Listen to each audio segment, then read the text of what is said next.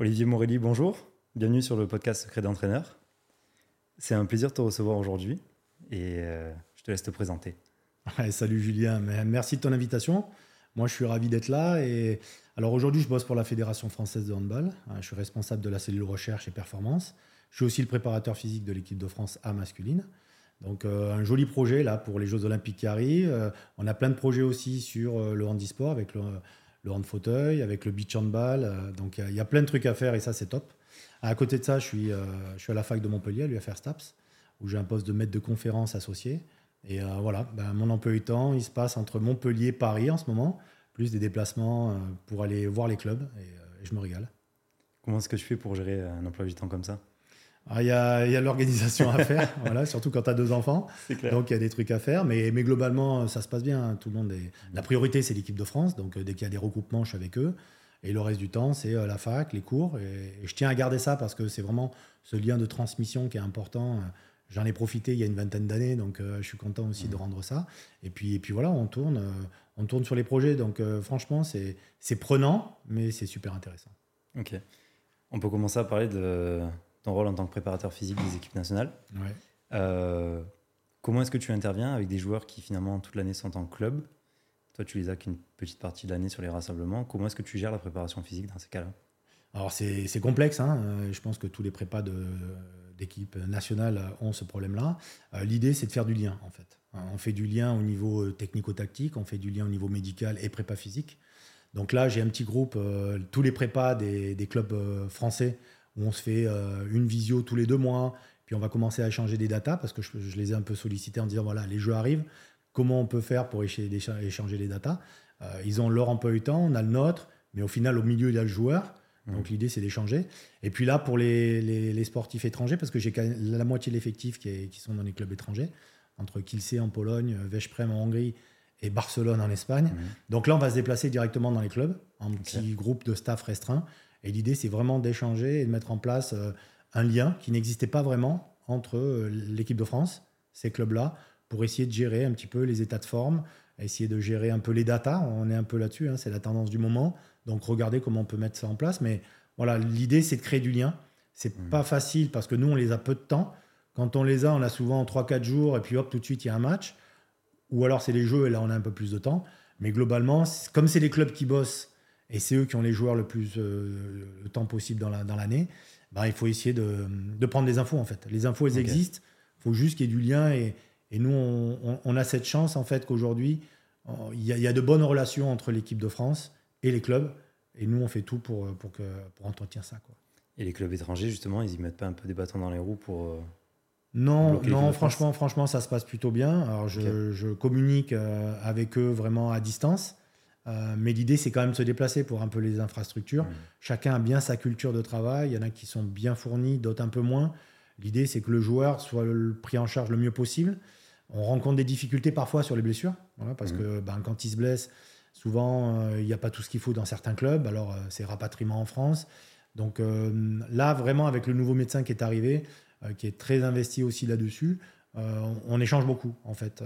et tout de suite, c'est des infos qui circulent. On a un joueur qui s'est blessé, comment on fait, comment on réajuste. Il va venir en France, on le voit, on traite et puis on, on essaie d'échanger. Voilà. Si on veut vraiment avancer demain, il faudra qu'on multiplie l'échange de data.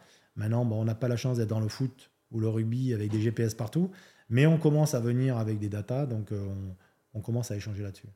J'ai souvenir que dans le handball, il y a pas mal de projets qui sont en train de se développer là-dessus. Ouais, ouais, on est dessus, on est dessus. on est dessus avec, euh, avec, euh, avec l'INSEP, avec l'Agence nationale du sport, qui nous aide énormément par rapport à ça, et heureusement qu'ils sont là pour, pour nous aider. Voilà, l'idée, c'est vraiment de trouver le système qui, qui, est parfait pour nous. Euh, on est en indoor, on n'a pas accès euh, au GPS.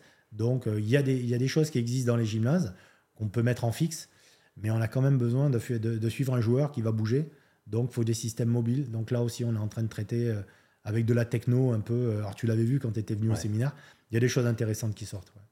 Ok, c'est une bonne nouvelle parce que ça pourrait être utilisé dans beaucoup de sports aussi. Ah Je pense par exemple au volet le volet, le volet qui a les mêmes pratiques. Le, basket a, beaucoup investi ça, notamment avec l'impulsion de la NBA. Mmh. Donc là aussi, l'idée, c'est d'aller peut-être un peu voir là, durant l'année, là, euh, voir ce qui se passe en NBA, parce que eux, mmh. ils traitent des datas en indoor, donc euh, voir un peu comment ils font.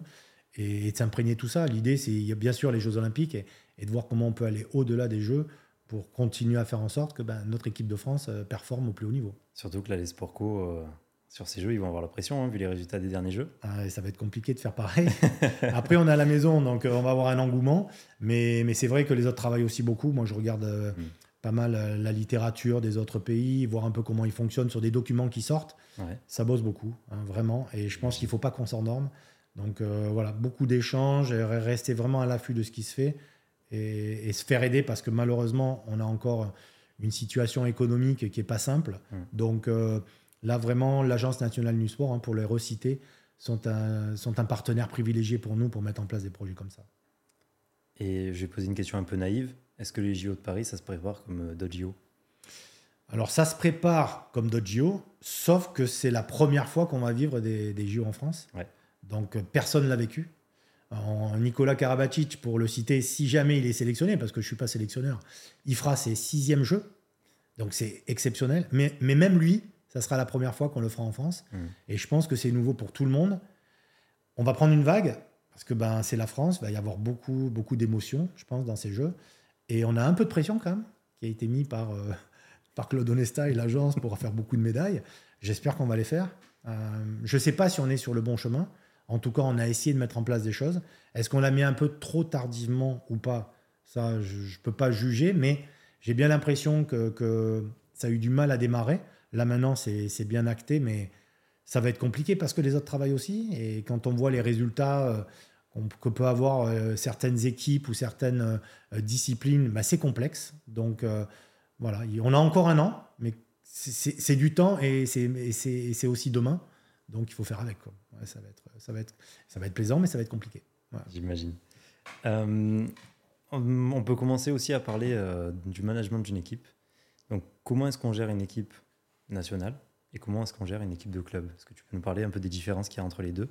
Ouais, bon, une équipe nationale, c'est un peu ce que j'ai dit tout à l'heure, c'est-à-dire euh, il faut, il faut rester au contact en fait de tous nos internationaux. le rôle d'un prépa d'une équipe mmh. nationale, si j'isole vraiment le métier à préparateur physique, c'est vraiment de se tenir au courant de ce qui se passe. Euh, donc, euh, prendre contact avec les préparateurs physiques, avec les entraîneurs, avec les staffs médicaux des clubs et regarder comment, on est, comment évolue le joueur tout au long de la saison quand euh, il va approcher des compétitions internationales. Nous, on a trois regroupements en semaine internationale par an, plus une grande compétition au mois de janvier, qui est soit l'Euro, soit les championnats du monde, mmh. et tous les quatre ans, les Jeux Olympiques. Donc, on, travaille autour de ça. Souvent, c'est les matchs de qualification pour les championnats d'Europe, championnats du monde. Donc, ben, en amont, prendre contact avec tous les acteurs et le joueur, y compris le joueur, pour savoir un peu comment il va, euh, comment il avance et tout ça. Donc, on a plus un rôle de manager euh, euh, pour faire le lien justement entre ces allers-retours club, équipe nationale. Donc ça, c'est un gros travail en fait en amont des regroupements. Et après, dans les regroupements, ben, c'est essayer de coller de manière la plus individuelle possible avec les besoins du joueur en fonction de ce qu'il a fait dans son club, des matchs, des entraînements, etc. Et de voir, nous, l'échéance qui se passe avec euh, l'équipe nationale. Donc, c'est beaucoup de management et, de la prise en charge euh, qui va être euh, parfois très limitée. si je fais par exemple le prochain regroupement qu'on va avoir là début novembre, on va récupérer les joueurs le lundi, on va jouer deux, un, un, match le samedi, pardon. Bon, ben là, avec un déplacement au milieu, parce qu'on va aller à Toulouse. Donc, bon, ben voilà, une, une, ou deux séances physiques juste voilà, pour, pour prendre la température et donc prendre des infos avant pour pouvoir euh, vraiment ajuster ce qu'on va mettre en place de manière précise. Donc ça, voilà, mon job quand je suis en équipe nationale, c'est plutôt euh, de manager en fait euh, les joueurs à distance, regarder comment ça se passe, regarder comment ça se passe, et puis derrière réajuster au plus près. Quand c'est en club, c'est complètement différent. En club, et j'ai vécu dans plusieurs disciplines, en club, c'est faut être très tôt le matin au club, on part relativement tard le soir, et on a souvent beaucoup de joueurs, beaucoup de, gens dans le staff et il faut euh, coordonner. Après, ça dépend un peu la place qu'on a dans ce staff. Hein. On peut très bien être le head coach préparation physique ou être juste en charge de la musculation ou en charge euh, du travail d'appui, de la vitesse, etc. Euh, ça dépend vraiment son rôle. Mais là, c'est vraiment au quotidien regarder comment le joueur peut travailler. Alors là aussi, en fonction des disciplines, si je prends le rugby, le football par exemple, euh, beaucoup de data à traiter tous les jours, les retours GPS, donc des data analystes, data scientists qui sont là qui, pour aider en fait à la construction de la semaine avec des objectifs qui sont euh, donnés par le, l'entraîneur en chef en disant voilà, on a joué dimanche, on va rejouer samedi, voilà comment on peut construire la semaine. Et là, l'idée, c'est que tous les jours, avec le joueur, on essaie de faire en sorte qu'il récupère le mieux possible de son match, de son mmh. week-end, et que sur le week-end d'après, il ait, euh, il ait toutes ses capacités pour pouvoir exprimer ses qualités. Donc en gros, si je comprends bien, je, grossis le trait, mais euh, le prépa physique de club, il cherche à développer et à optimiser la récupération, optimiser les capacités physiques, alors que toi, sur euh, une, prépa, on va dire internationale, tu es plus finalement dans de la coordination d'équipe. Parce que sur deux séances de prépa, est-ce que tu peux vraiment développer quelque chose Non, non, on ne développe rien du tout. Je, le dis souvent, euh, c'est les collègues en club qui travaillent. Hein. Donc j'essaie de beaucoup échanger là-dessus. Mais nous, on ne développe pas, en fait. En club, on développe, on récupère. On développe, on récupère. Il y a des blocs de travail. On cible des objectifs avec les matchs, etc. Euh, par contre, ce qui est certain, en équipe nationale, on ne le fait pas, à part sur les grandes compétitions comme les Jeux. Euh, là, pour, pour dire, voilà, puisqu'on vient de travailler dessus, pour les Jeux qui arrivent à Paris, là, on va, on, va, on va à peu près avoir six semaines. Donc là, quand on a six semaines, ça reste court, mais ça fait quand même six semaines de travail où on peut vraiment euh, développer, euh, développer des choses dans, sur les qualités mmh. physiques, réajuster. Mais ça me demandera aussi de faire un gros travail en amont avec les clubs pour essayer de regarder euh, d'où ils partent. Et surtout, à quel moment ils vont terminer. Hein, là, quand on regarde un peu les calendriers, on risque d'avoir des gens qui vont terminer début juin, avec une prépa qui va commencer autour du 15 juin pour un premier match fin juillet. C'est en gros le truc. Euh, Mais ça va dépendre aussi des clubs. Est-ce qu'ils sont allés en finale des championnats? Est-ce qu'ils sont allés en, finale de Ligue des Champions ou pas? Euh, On aura des vagues un peu différentes d'arrivée de joueurs.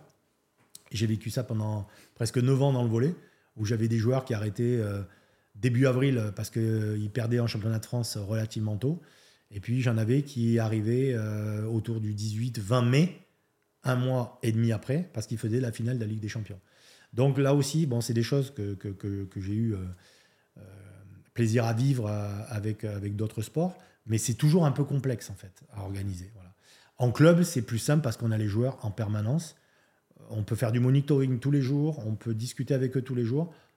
En club, ben, il faut accepter cette distance qui parfois est un peu complexe à gérer. Comment est-ce que tu peux gérer justement les différents états de fraîcheur? Sur un mec qui arrive en avril et un autre qui arrive en juin Est-ce que le, gars en avril, il va avoir un temps de développement de ses capacités physiques ou techniques plus large. Est-ce que finalement ça ne fait pas la différence sur le résultat à, la fin? Alors si je prends l'exemple du volet où c'est vraiment très marqué comme ça, euh, on a des volleyeurs nous qui arrêtaient donc euh, début avril, 10 avril, euh, et, on les récupérait début mai pour le début des prépas, mmh. et on récupérait les autres trois semaines après. Donc bien évidemment moins de temps de travail, mais quelque part, ils étaient en compétition. Donc ils restent. Euh, Donc euh, ils restent sur leur état de forme avec mmh. un rythme de jeu important sur des matchs très importants. Euh, j'avais plutôt la vision de, de, de, remonter les, les, capacités physiques des joueurs qui avaient arrêté pour les mettre au niveau de ceux qui allaient arriver mi-mai ou fin mai et qui sortaient des dernières compétitions majeures. Parce que eux, où il fallait leur laisser quelques jours un peu pour récupérer, notamment psychologiquement, parce que mentalement, des fois, c'est un peu dur. Euh, moi, j'avais besoin en fait que les joueurs qui avaient arrêté plus tôt soient au même niveau euh, d'aptitude en fait. Donc là, ben, on a quelques marqueurs, on essaie de travailler là-dessus. On, travaille sur le développement des qualités physiques. S'ils ont eu un peu de repos avant, on essaie d'individualiser au maximum. On discute beaucoup avec les entraîneurs et ça se fait naturellement. Quoi. Ok. Et quel, quel, genre de test tu peux mettre en place sur, euh, sur tes sportifs? Et est-ce que tu peux imposer des tests au club? Alors, Imposer des tests, je vais partir de celui-là, imposer des tests au club, oui et non. Alors, j'ai tout, je me suis toujours en fait refusé d'être, euh, de, venir en fait dans le club pour leur dire fais-moi ces tests-là, fais-moi ces tests-là, parce que je euh, je voulais pas vraiment avoir ce regard. Ils ont leur propre championnat, ils ont leur propre compétition avec leurs exigences, leurs objectifs. Et, je pense que c'est eux qui sont les mieux placés pour faire la préparation, les évaluations, leur suivi. Maintenant, Là, le discours que j'ai avec les prépas actuellement, c'est euh, on va essayer de, définir les facteurs clés de la perf, du handballeur de haut niveau, pour nos internationaux, et à partir de là, faire un suivi longitudinal de certaines qualités physiques. Donc là, on est en train d'acter sur quel type de marqueur on va vraiment travailler et échanger de la data là-dessus pour dire, bah voilà, le suivi de, de ces niveaux de force, par exemple, euh, on en est là, sur ce mouvement-là, et on avance euh, toute l'année avec ça pour regarder s'il n'y a pas des, variations de ces marqueurs-là. Mais encore une fois, je ne veux pas être trop invasif pour les clubs et je, me refuse en fait de, leur donner des choses à faire.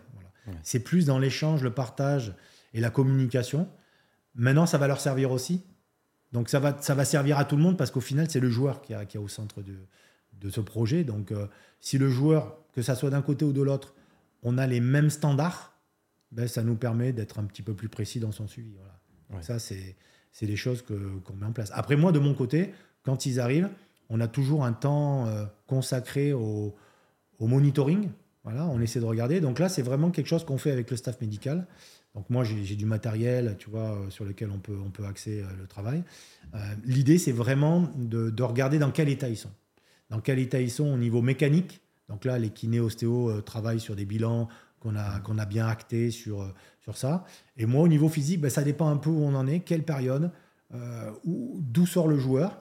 Est-ce que c'est un ancien joueur sur lequel j'ai déjà beaucoup de data et sur lequel on peut travailler? Est-ce que c'est un jeune joueur dans le cas où, où là, je prends un peu plus de temps pour décortiquer comment il fonctionne au niveau qualité physique? En fait, ça dépend vraiment de, de, la personne. Et ben là, on a des plateformes de force, on a des, on a des, on a des choses sur lesquelles on peut investiguer les joueurs pour savoir comment ils évoluent. Voilà. Et après, on, on, a des petits outils comme la variabilité de fréquence cardiaque et tout ça qui nous donnent justement un élément de, de, compréhension de son état actuel sur l'organisme, voir un peu comment il fonctionne et réajuster euh, progressivement. C'est un peu ça. Ok, super intéressant. Euh, alors sur le HRV, j'aimerais bien faire venir euh, le, le, grand expert Laurent Le grand expert, monsieur Laurent Schmitt. il, faut que je, il faut que je l'invite sur l'émission parce qu'il y a pas mal de personnes qui m'ont posé des questions là-dessus. Ben, euh, on fait une formation euh, avec Laurent depuis, depuis maintenant 10 ans avec l'INSEP. Et je pense que Laurent, je, vais, je lui laisserai parler de ça, mais je pense que Laurent a impulsé quelque chose de nouveau. Mmh. Euh, alors, quelque chose que lui faisait déjà depuis longtemps dans le biathlon, dans le ski de fond, etc. Parce que Martin Fourcade mmh. a beaucoup travaillé avec Laurent là-dessus, et d'autres, hein, bien sûr. Il a travaillé avec énormément de sportifs, même en dehors de ça, hein, le cyclisme, etc. Donc, il euh, y, a un réel intérêt autour de la variabilité de fréquence cardiaque. Maintenant, il faut se former. C'est quand même un outil qui, est assez simple hein, à mettre en place. Hein. On, achète un, on achète une ceinture cardiaque, euh, on télécharge une application gratuite, on télécharge euh, un logiciel gratuit, et puis... 10 minutes le matin. En 10 minutes le matin, on peut faire un test. Hmm. Maintenant, attention, parce que derrière, c'est assez compliqué. On est sur la, la, la systémie de l'être humain, elle est complexe et la physiologie, comprendre ce qu'il y a derrière les, les chiffres. Voilà, c'est très important. Donc là, se former, et je pense que Laurent en parlera, en parlera très bien. Il sera ravi de venir, je pense. Oui, oui. il faut que je l'invite, je le contacterai dans les prochains jours. Euh, ok. Est-ce que tu veux qu'on continue sur le handball ou on bascule politique? Moi, j'aimerais bien qu'on bascule un peu politique. Après, dans le handball, j'ai plein de trucs à dire. On est sur plein de projets. Euh, si, si, on finit sur le handball, aujourd'hui, ce qui est bien, c'est que c'est un sport qui a, qui a, gagné beaucoup de choses. Si je fais un constat aujourd'hui, hein, le, handball a gagné beaucoup de titres. Euh, et je pense qu'aujourd'hui, ces titres-là, euh, on, les doit à tous nos entraîneurs. On a une école française d'entraîneurs qui est euh, une des meilleures du monde. On a des cadres techniques qui sont très investis. On a eu des grands entraîneurs. On a des grands entraîneurs à tous les étages de la fédération, qui fait qu'aujourd'hui, on arrive à renouveler l'élite au niveau technico-tactique. Voilà. Après, moi, j'essaie d'amener ma petite touche sur le côté athlétique en disant on peut améliorer la prise en charge. Et on voit que les autres nations le font.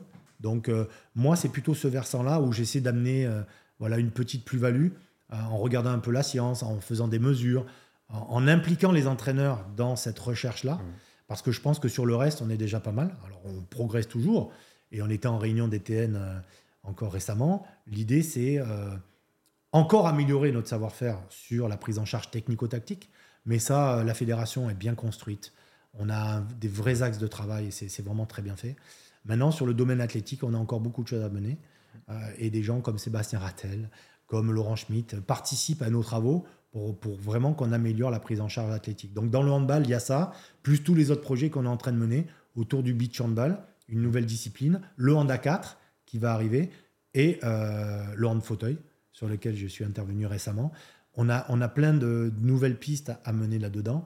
Et pour nous, c'est super intéressant parce que, parce que ça veut dire qu'on prend un public beaucoup plus large, on pratique le handball à tous les niveaux, pour tous les publics. Et ben voilà, il faut développer des choses. Donc dans le handball, il y a beaucoup de choses à faire, même si aujourd'hui on peut se targuer d'avoir gagné beaucoup de titres.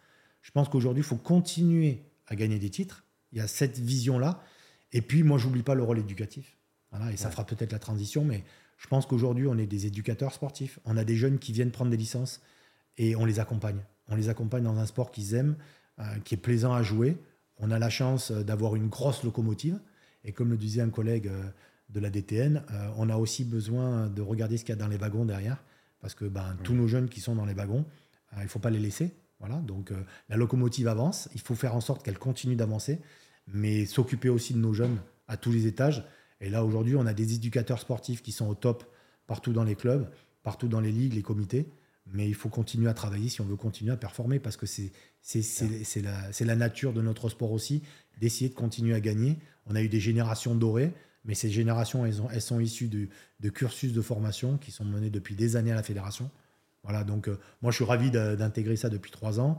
C'est une, fédération qui est très dynamique, qui, impulse vraiment une, dynamique importante. Voilà, il faut juste euh, faire en sorte qu'on continue d'avancer. Et même si on est champion olympique en titre, regagner à Paris, ça va être compliqué, mais c'est aussi un énorme challenge qui va être très dur à relever, hein, parce qu'on a d'autres nations qui sont très fortes. Donc ça, ça, nous pousse en fait à être encore meilleurs à chaque fois. Donc voilà, on est, on est à fond là-dessus, on s'éclate, mais, mais ça reste quand même des, des, des gamins qui sont, euh, qui sont à 13-14 ans dans des structures clubs, qui viennent intégrer des structures fédérales sur lesquelles il faut les accompagner, et on a un vrai rôle éducatif. Donc là, c'est important. C'est très important. On bascule sur la deuxième partie. Euh, on parlait d'éducation sportive. Qu'est-ce que c'est un éducateur sportif aujourd'hui en France? Alors, est-ce qu'on parle du principe que l'éducateur sportif, c'est celui qui a une carte pro déjà? Parce que, Par exemple? Voilà, une carte professionnelle, déjà, il y a, des gens qui n'en ont pas. Et malheureusement, voilà, on est quand même aujourd'hui, euh, je pense, à un carrefour par rapport à ça. C'est-à-dire, on, a beaucoup avancé dans, dans le côté éducatif. Euh, maintenant, on a tellement de cartes pro qu'on s'y perd un peu. Euh, je pense qu'on a ce rôle en fait autour d'éducation de nos jeunes, il est fondamental. Euh, et si j'aborde vraiment ce côté éducation, euh, éducation physique, préparation physique, etc., c'est des, des, champs un peu divers. Là, il faut essayer de, peut-être ramener tout le monde à un consensus. C'est-à-dire que je trouve que c'est parti un peu dans tous les sens depuis une vingtaine d'années. Avec plusieurs collègues, on en parle. Hein. c'est des choses où on, a besoin vraiment de clarté. Je pense que le mot aujourd'hui, c'est ça, c'est avoir de la clarté, parce que pour l'instant, c'est un peu le flou artistique. On avait contacté il y a quelque temps avec des collègues le ministère pour les, pour les alerter en fait des dérives, en disant, ben, en fait, euh, où on va, qu'est-ce qu'on fait, cette profession, qu'est-ce qu'on en, en fait, et c'est très complexe. On avait relevé à l'époque 89 cartes professionnelles qui pouvaient faire de la préparation physique, du développement de la condition physique, toutes ces choses-là. Aujourd'hui, on ne sait pas trop, on ne sait pas trop comment se positionner, euh, on n'est pas protégé. Euh, voilà, moi j'ai souvent des retours de collègues. Ben, j'étais là, mais j'étais en auto-entreprise et puis euh, ben, on m'a dit que c'était fini. Euh, voilà, mon contrat s'arrêtait. Ben, son contrat s'arrête. En fait, il n'a aucune protection. Euh, donc aujourd'hui, je pense qu'il est temps peut-être de faire reconnaître cette profession parce que c'est pas un vrai métier. Mmh. Et ça veut dire que les fédérations doivent s'emparer de ça, le ministère doit s'en emparer. on a essayé de contacter des gens, hein, l'association des DTN, etc., etc. Donc, ces gens-là sont bien conscients que ce poste-là existe, mais il n'est pas protégé. Voilà. Il est protégé par certaines fédérations euh, quand ils sont rapatriés sur euh, le syndicat des entraîneurs professionnels qui vient récupérer, comme dans le rugby, hein, euh, je vais pas les, sans les citer, Tech 15 hein, qui, mmh. s'occupe de, de, de, ça et qui prend en fait les préparateurs physiques dans le rugby pour le, leur dire ben, vous êtes entraîneur en charge du développement athlétique. Donc vous êtes protégé. Si demain vous vous faites virer par un club, ben, vous avez un contrat. On va défendre ce contrat, vos droits. Et je pense qu'aujourd'hui, on a besoin de ça. Quoi. Voilà, c'est vraiment important. Et comment est-ce qu'on peut justement essayer de, de faire valoir cette profession-là? Il faudrait faire en sorte qu'on soit reconnu, déjà, au niveau du ministère. Euh, on parlait de carte professionnelle tout à l'heure. Euh, qui a le droit de travailler? Dans quelles conditions? Avec quel diplôme? Euh, C'est complexe. Hein, il y avait une association, la NPPU, qui s'était montée il y a quelques années, hein, avec qui on avait pas mal échangé. Avec les collègues, on était un peu en désaccord. Euh, alors un peu parce qu'il y avait des choses très intéressantes, un peu en désaccord parce que on ne peut pas penser que seuls les universitaires ont des compétences. Pourtant, je travaille dans une faculté euh, des sports. Euh, on forme des étudiants à être bons sur le terrain, à être, de bons éducateurs sportifs, à être de bons préparateurs physiques, etc. Donc c'est sûr que quelqu'un aujourd'hui qui sort avec un master 2 va être entre guillemets diplômé, reconnu. Est-ce qu'il est compétent? Mais ça veut dire quoi être compétent? On ne peut pas se juger compétent ou pas compétent. Donc c'est compliqué de dire euh, la seule voie, c'est l'université. Et pourtant, je pense que c'est une voie qui favorise ça. Parce que ça va, ça va donner des capacités de réflexion, d'analyse, de travail. Euh, quelqu'un qui a un BP, c'est quelqu'un qui fait 8 mois de travail. Quelqu'un qui a un Master 2, c'est quelqu'un qui a 5 ans derrière. Alors, à aucun moment, vous m'entendrez dire que le Master 2 est supérieur au BP. Parce que ça va dépendre de plein de choses, ça va dépendre un petit peu de, son passé, de son investissement, de son engagement, sa capacité à lire. Voilà. Mais il faut que ces deux euh, personnes cohabitent dans un environnement complexe. Voilà. Aujourd'hui, pour entraîner au plus haut niveau en préparation physique, il suffit d'avoir une carte professionnelle. Et donc, une carte professionnelle, c'est avoir un brevet d'état premier degré, d'avoir un BP, d'avoir un DUST, d'avoir un DUG, une licence, même à pas, même et, bientôt un CQP. Et bientôt un CQP. Mmh. ça, on pourra en parler après. Mais, mais globalement, ça suffit pour en fait aller au plus haut niveau dans une fédération pour encadrer une équipe de France. Est-ce que c'est un bon choix, pas un bon choix C'est pas moi qui vais juger de ça. Par contre, il faut qu'on soit tous reconnus en faisant cette profession, comme l'a très bien fait il y a des années les kinés, mmh. où ils ont fait euh, le syndicat des kinés, puis maintenant l'ordre national des kinés. Mmh. Et je trouve ça très bien. Ils se sont regroupés, euh, on ne peut être kiné que si on passe la formation de 4 ans, etc. Avant c'était 3, maintenant c'est 4. Euh, comment on fait nous? Parce que maintenant on a des organismes privés, on a l'université, on a des BP, on a des DE, on a les anciens diplômes mmh. qui donnent des qualifications. Et en France, on ne retire pas les acquis. Mais je pense qu'il est temps qu'on se regroupe. Il est temps qu'on dise, ben, ça fait des années maintenant qu'on œuvre dans le milieu fédéral, professionnel. Comment on on, est reconnu et comment en fait on, nous prend en considération. Alors, euh, il faut peut-être aller regarder aussi ce qui se fait dans d'autres pays. On parlait des États-Unis, on parle du Canada. Il y a d'autres endroits dans le monde en fait où ils ont trouvé des alternatives. Ben, il faut peut-être qu'on y réfléchisse aussi. Voilà. Moi, en fait, ce que je déplore, c'est que c'est un métier qui demande quand même des connaissances assez solides, des connaissances de base sur l'anatomie, l'anatomie appliquée, sur la physiologie de l'exercice, sur la méthodologie d'entraînement. Ça ne ça, s'apprend pas un week-end. Ça ne s'apprend pas en, deux jours sur une petite certification. Et que ça demande quand même du temps. Du temps pour acquérir les, connaissances et surtout avoir la réflexion de les appliquer. Euh, j'ai toujours cette anecdote, euh, cette phrase que, que, Michel Pradet, qui était un peu mon, parrain il y, a, il y, a, plus de 20 ans quand j'ai commencé ce métier, et qui m'a dit, Olivier, tu verras, euh, c'est un vrai métier d'expérience on devient préparateur physique. On ne l'est pas quand on a son diplôme, mais on le devient avec l'expérience. Maintenant, c'est quoi l'expérience? Est-ce que c'est l'expérience, euh, euh, il faut attendre 15 ans ou 10 ans pour dire je suis expert? Ou est-ce qu'on peut être expert au bout de 2-3 ans parce que j'ai déjà un vécu avant ce diplôme qui me permet de... Parce que j'ai aussi... Je percute plus vite. Mmh. Et ben tout ça fait que on, a des gens qui sont très bons, même en quatrième ou cinquième division, dans des disciplines et qu'on oublie parfois. C'est pas parce qu'on est tout en haut de, la pyramide qu'on est un expert. Donc euh, voilà, il faut essayer de trouver en fait manière à se regrouper, reconnaître les gens qui travaillent là depuis longtemps, reconnaître certaines qualifications, sans, sans vouloir vraiment jeter la pierre à personne. On a quand même un peu de tout et n'importe quoi sur les réseaux sociaux. Aujourd'hui, on lance des formations à tout va. Est-ce qu'elles sont toutes valides? Est-ce qu'elles ne sont pas toutes diplômantes Certaines, c'est juste certifiantes. Euh, qu'est-ce qui va vraiment amener une plus-value? C'est des vraies questions qu'on se pose en mmh. fait. Euh, ce qui est important, c'est quand même d'avoir un diplôme pour pouvoir euh, entraîner, parce que quelque part, on est des entraîneurs. Et donc, ça veut dire une carte professionnelle à jour. pour le coup, c'est pas, c'est peut-être pas tout le monde qui l'a aujourd'hui. Donc déjà ça. Et puis après, ben, ça doit être une démarche personnelle. Ça veut dire, j'ai un brevet d'État dans une discipline. Je pense que j'ai certaines compétences. Mais dans le poste que je vais acquérir, il me manquera des compétences, bah, je vais essayer d'aller les chercher ailleurs. Je vais essayer de me faire des, formations euh, un peu satellites pour justement augmenter mon champ de compétences là, parce que ça va me permettre de mieux encadrer les sportifs. Parce qu'il ne faut pas oublier quand même que quand on est dans un staff ou quand on touche un sportif, c'est pas nous qui allons faire la perf ou, la non-performance. C'est le sportif. Donc on a quand même cet engagement vis-à-vis -vis de lui. On a une responsabilité de l'amener là où on peut. Et que souvent, là, euh, et on en parle souvent avec les collègues, on en parlait tout à l'heure, il y a l'ego, quoi. Il y a l'ego de dire ah, c'est bon, j'ai un Master 2, je connais tout, je sais tout faire, etc. Et je vais y aller, j'ai pas besoin d'aller voir ce qui se fait ailleurs. Et je pense que non, en fait, il faut, faut avoir euh, de l'humilité, il faut, il faut vraiment prendre le temps. C'est Voilà, il faut échanger, il faut échanger avec des collègues de sa discipline, hors des disciplines. Il faut essayer d'aller voir à l'étranger ce qui se passe. Parce que je pense que la vérité absolue n'existe pas dans ce milieu-là. Et ce que j'ai pu proposer à un athlète, ça ne marchera pas avec un autre. Donc, euh, se remettre en question, se former, et de manière perpétuelle, parce que ben, le monde du sport, les sciences du sport, elles avancent très vite. Et ce qu'on peut dire là, euh, cinq ans après, des fois, c'est peut-être un peu obsolète. En voilà, on, est là-dedans. C'est pour ça quand je- j'invite des gens à venir dans l'émission, je laisse libre les thèmes. Parce qu'en fait, par exemple, je peux connaître quelqu'un pour ses travaux d'il y a 4-5 ans sur un domaine. Peut-être qu'il a complètement lâché ce domaine, il est sur autre chose maintenant.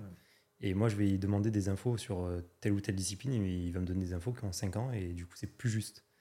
Donc c'est pour ça que, tu vois, quand on en discutait en off, tu me dis, euh, tu veux que je parle de quoi? Je dis ce que tu veux, parce que c'est ton domaine d'expertise à un moment donné aussi.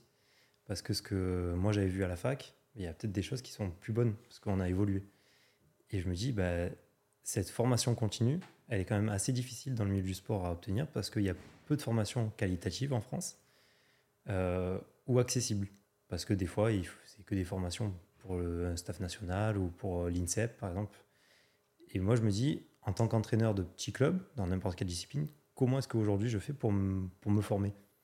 Est-ce que toi, tu as, as une Ouais, solution? oui, oui, non, mais c'est une vraie question de fond, en fait. C'est- C'est comment continuer à. Voilà. Moi, Ouais. je pense que déjà, le ministère devrait un peu se positionner par rapport à ça, en, en- en imposant un petit peu euh, à nos entraîneurs nationaux, à nos entraîneurs de club pro, ben, de, de se mettre à jour. Voilà. Alors, je sais que c'est lancé dans certaines fédérations. Nous, on le lance au handball, là, où on essaie de faire des mises à jour sur des thématiques. Avec la cellule recherche, là, on a opté pour euh, euh, de faire un webinaire d'une heure par mois sur des thématiques d'entraînement pour donner du contenu, en fait, vulgarisé, hein, Mhm. euh, à nos entraîneurs, pour qu'ils restent à la page, en fait. Et ça, c'est le rôle, en fait, que nous, on a à, à la Fédération française de handball. Mais quelque part, il n'y a aucune obligation. En fait, Ouais, ouais. un entraîneur aujourd'hui, il peut très bien avoir vu euh, des choses en STAPS ou ailleurs il y a 20 ans, avoir 50 ans aujourd'hui, être un, entraîneur reconnu, mais avec des notions euh, Complètement Ils sont un- dépassé. qui sont un peu dépassées. Mhm. Voilà. Et donc, euh, je pense qu'aujourd'hui, ce- ce qui est le plus important, et tu viens de le dire, c'est de rester à la page, à la page de ce qui se fait, de ce qui se dit, et, et de le mettre en application avec l'environnement dans lequel j'évolue. Voilà. Il y a des fois des choses hyper intéressantes qui peuvent sortir dans les sciences du sport, mais qui sont euh, absolument pas applicables dans, dans, Mhm. dans l'environnement dans lequel j'évolue. Mais en tout cas, et c'est ce que je dis souvent à mes étudiants, vous, vous devez être au courant de tout ce qui se fait, et en fonction du poste que vous allez récupérer, d'amener une plus-value, en fait. Mhm. Donc euh, nos entraîneurs, il faut les aider, il faut les accompagner, c'est comme les chefs de projet. hein. et qu'aujourd'hui, ces entraîneurs-là, alors j'en connais plein qui font des démarches hein, pour rester à la page, mais ils peuvent pas tout savoir, donc ils vont, ils vont faire des démarches de formation continue, puis autrement, ils vont, ils vont prendre des gens dans leur staff qui, eux, ont fait ces démarches-là. Mais c'est pareil, au final, ils sont à jour et ça fonctionne plutôt pas mal. Mais c'est vrai que c'est usant parce que ben, il faut en, en permanence rester à la page, et donc ça veut dire tout le temps lire, échanger, regarder, questionner, et, et nous, on fait de la perf, hein, donc euh, ben, il faut avancer et pas se tromper. Voilà. Et aussi l'impression que, que j'ai, on en a discuté en off, c'est que si tu viens pas du milieu universitaire, finalement, dans ce métier-là, ben, tu as une barrière d'accès qui est très compliquée à franchir, parce qu'il y a du vocabulaire euh, spécifique, parce qu'il faut savoir lire des graphes ou des études, etc. Euh, comment est-ce que je fais, moi, euh, si j'ai pas fait d'études universitaires, pour accéder à tout ça?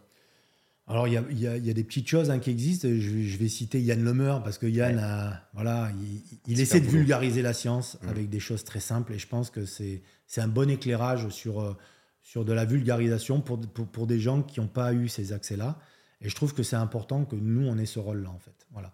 Après, bah, c'est complexe. Comme tu l'as dit, c'est en anglais. C'est des graphes, des fois, qu'on ne comprend pas. On ne sait pas trop ce qu'ils veulent dire euh, ou est- ce qui est sous-entendu. Lire une étude, c'est, ça peut être relativement difficile pour un entraîneur. Donc, il faut qu'il essaie de s'entourer. Il faut juste déjà qu'il prenne conscience qu'il y a des choses qui doivent avancer. Donc, euh, souvent, ce qui est fait dans le monde pro, c'est de s'entourer de gens qui font ce travail-là. Voilà. Ça, c'est la première des choses. Après, là, on va parler peut-être à ceux qui sont sur des, des, des niveaux inférieurs, qui n'ont pas la chance de s'entourer d'un staff complet, compétent. C'est de dire, bah, fais l'effort d'aller voir un peu ce qui se passe dans- pour ton environnement et, et d'y coller. Nous, quand on va faire nos thématiques, on va accueillir des entraîneurs pros, mais aussi des entraîneurs qui sont amateurs. Et, et on a envie de leur donner aussi du contenu. On a envie de leur dire, oui, mais toi qui t'entraînes trois fois par semaine, voilà comment tu pourrais construire les choses sur ton public. Toi qui entraînes des, des- des jeunes qui ont 13 ans, 12 ans, 13 ans, et tu les as deux fois par semaine, voilà ce que tu pourrais mettre en place. et qui pourrait aider le jeune à, progresser. Voilà, ça, c'est des choses qu'on essaie de vulgariser un, petit peu. Je pense que ce travail, il est plutôt bien fait dans les fédérations. Je pense, voilà, c'est pour avoir vécu déjà deux grandes fédés euh, sur ça, on essaie vraiment d'impulser quelque chose euh, à tous nos entraîneurs. Euh, après, bah voilà, dans d'autres disciplines, je pense que faut essayer de rester à la page. C'est pas toujours évident. On en parlait tout à l'heure en off. Dans certaines disciplines, c'est même très fermé. Voilà. Bon, ben, encore une fois, c'est cette prise de conscience qui est, qui est importante. Maintenant, d'où vient le discours, comment on le met en place, il euh, faut l'adapter à chaque environnement. Je reviens sur le poste de préparation physique, de préparateur physique, pardon. Est-ce qu'il doit être spécifique à un sport? C'est-à-dire, euh, si j'étais euh, entraîneur de handball à la base, est-ce qu'il faut que je reste prépa physique dans le handball? Ou est-ce que les passerelles sont accessibles ou doivent être accessibles?